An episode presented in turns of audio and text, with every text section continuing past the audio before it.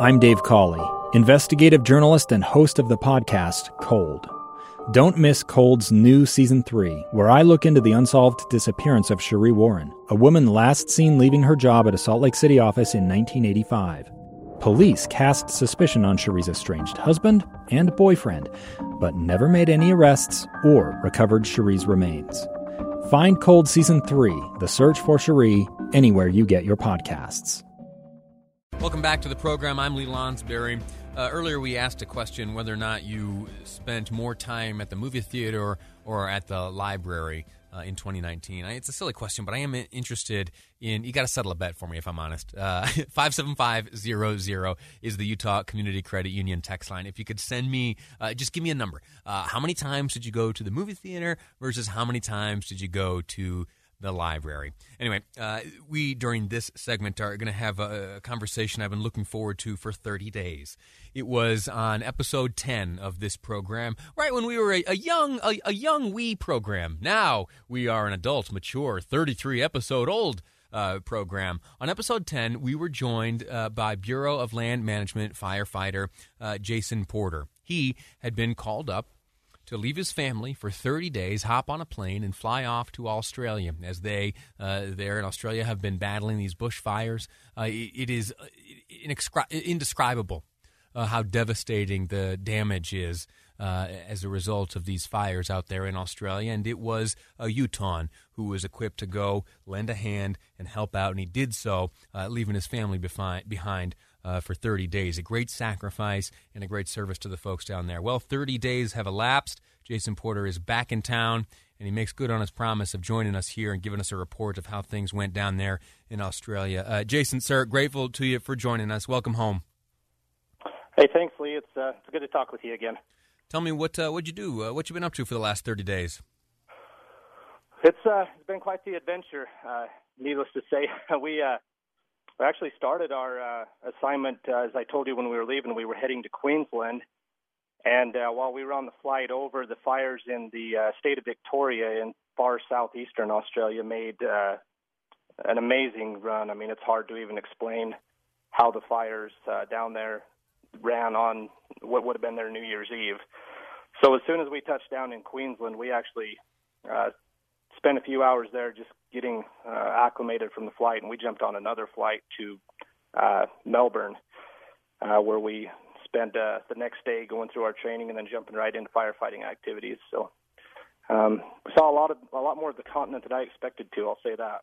Once you were on the ground, what type of activities, uh, firefighting activities, were you engaged in? Uh, a little bit of everything, um, just as the weather changed. Uh, initially, when we got there, we were gearing up for kind of the worst case scenario. Uh, we were originally staffing what we would consider a heavy fire engine here in the States, so a large fire engine, which they refu- refer to as a tanker down there. Uh, and we were completely expecting to uh, fight the fire on ground as it came to us, you know, looking for lighter fuels like grass types and open pastures and they actually got just a little bit of rain about that time we got there, which moderates the fire behavior and allows us to go more direct on the fires. So we changed our tactics, uh, took more of that direct approach for a couple days until conditions started to worsen again, where we had to back off and do more of point protection of communities and homes. And uh, as time went on, we, we just kept getting these waves of moisture and heat, moisture and heat. So whenever we got the the opportunity, we were again going direct on those fire lines and securing every bit we could. And as it worsened, we would just have to back off and get into more of a defensive posture. Help me help me understand this. You see some of these reports and videos of animals being pushed from their habitat, uh, fleeing the fire. You see these uh, these right. heartbreaking stories and pictures of uh, like the koala bears all burnt up. Did you see Did you see any any wildlife as you were there? So as far as the pictures and, and stories you hear of, um, you know, kind of the devastation with wildlife, uh, we really didn't see any of that. Uh, you know, I, I'm sure it's going on some areas. Uh, obviously, they're capturing capturing on uh, film. Um, but you know, over the course of my career, it was no different down there. You, you find that a lot of the animals are pretty resilient. Um, you know, the fire doesn't always burn in a complete swath of destruction. There's there's pockets. We we kind of call them islands when there's this green pocket left that doesn't burn. and and they're amazing at finding their ways to these little safe havens where they can ride out the storm. You know, and uh, so we we didn't really see that side of it. However, on you know just the the good side, we saw kangaroos daily. I mean, tons and tons yeah. of kangaroos. Um, a couple of people in our group saw koalas. I I ha- didn't happen to. Uh, I guess in the part of the country we were in, there's not a lot of them. Uh, livestock, lots of livestock in the area that fared well through through the events. So, you know, overall, with everything you see and hear out there on the news, I would say we saw a lot more stories of positive than negative yeah. uh, in regards to the animals surviving, homes surviving, properties, communities making it through. That had been we my did the negative. I mean, that it, was amazing to see what was able to make it through the fire. That had been my uh, assumption. You know, the, the the adorable little pandas and koalas or whatever. Or they don't have pandas down there. Where are the pandas? I don't know, uh, koalas down there. Uh, you, you, see all of those, and, and my assumption was that that can't be rampant. That can't be what's happening everywhere. Uh, let me ask you right. this: did you did you learn some new tactics? Did you did you pick up anything from your Australian uh, uh, brothers and sisters fighting the fires down there? You bring back here uh, to Utah? Uh, you know, one of the big differences down there, uh, you know, of course, the scale of the fires is immense. I think uh, on our way out, they were telling us a third of the state of Victoria has burned, um, and overall, Australia as a whole is up to about 24 million acres right now. So, when you fathom that much fire on the landscape, um, and they don't have firefighting agencies and resources built up quite to the extent that we do here. It it makes you really rethink your tactics. You you can't just go direct on the entire fire line. You have to really pick and choose where you have those those good opportunities to get in safely and do meaningful work. And so that's something I I really picked up. And you know we're we're getting worse seasons, worse fires here in the states, and I think that's very applicable here as well. Is you know, there's going to be fires we're going to have where we just don't have enough resources, and we have to be smart about where we deploy our people to keep them safe, to get the most reward for the risk that we're putting our people into, you know, and, and getting the, the most efficient product product after out of that work that we do. So their their ability to improvise, to come together with multiple agencies and make things work, it's nothing short of impressive, and and I hope that's a model of how we do business here as well. When you and I spoke 30 days ago, uh, we talked about your family. I uh, pointed out that the sacrifice uh, being made here is not just being made by you, uh, but you've got yourself a family uh, here in right. Utah, and they were without you for 30 days. Were you able to maintain contact with them throughout?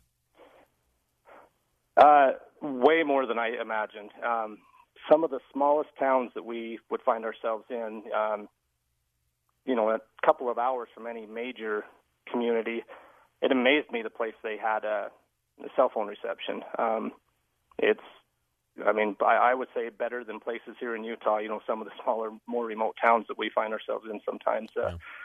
And and that was a huge relief. Um, being able to check up on them and and you know the other way around to let them know when they're hearing things on the news, you, you know that uh, we we actually lost a firefighter on our fire down there to a, a hazardous tree, an, an Australian firefighter. And then we had the tanker go down a few days ago, which was just over the mountain from us. So when they're hearing that stuff, yeah. it's I think it's vital. It's really important that they have communication. You know, with all of all of us that we our our firefighters and our families are talking just to ease those tensions and worries and and both ways we know hey we're okay uh, life is good uh, being safe you know it, it's super important tell us about the reunion that's right yeah, that was. Uh, they they were uh, pretty quick getting out of the car. When they picked me up at the airport, and uh, um, the kids haven't let me out of their sight much for the last couple of days. So it's it's been uh, real good catching up with them and uh, hearing all that they've had going on as I've been gone. And um, yeah, we're we're just making plans now where we can uh, get some good quality time, some family vacation time in coming up soon, and things like that as well. Well, I won't take another moment uh, of your time away from them. I'm grateful to you. Jason Porter, firefighter with the Bureau of Land Management, just spent the last 30 days in Australia helping out the folks down there as they battle the bushfires. Sir, uh, I predict you won't say this yourself, so I'll say it on your behalf. You're a hero, and you're doing great things, and you're a good example to that family of yours. Thank you. We we always appreciate the support. It, it, means a lot. Thank you very much. Consider yourself supported. Thanks a lot. Uh, listen, we have a, a, a, few segments left here in today's program. Fascinating topic. It's going to require a little bit of education, but we're going to get through it, and we're going to see uh, two men work up in uh, government here for the state of Utah uh, on absolute opposite sides of this issue, and it has to do with how judges uh, take office uh, be they appointed or elected. Uh, Lieutenant Governor Spencer Cox says we ought to stay the course on which we are currently. Uh, Senator Dan McCay has a piece of legislation to introduce uh, that would bring about just the opposite circumstance. That's all coming up ahead here on Live Mic. I'm Lee Lonsberry, and this is KSL News Radio.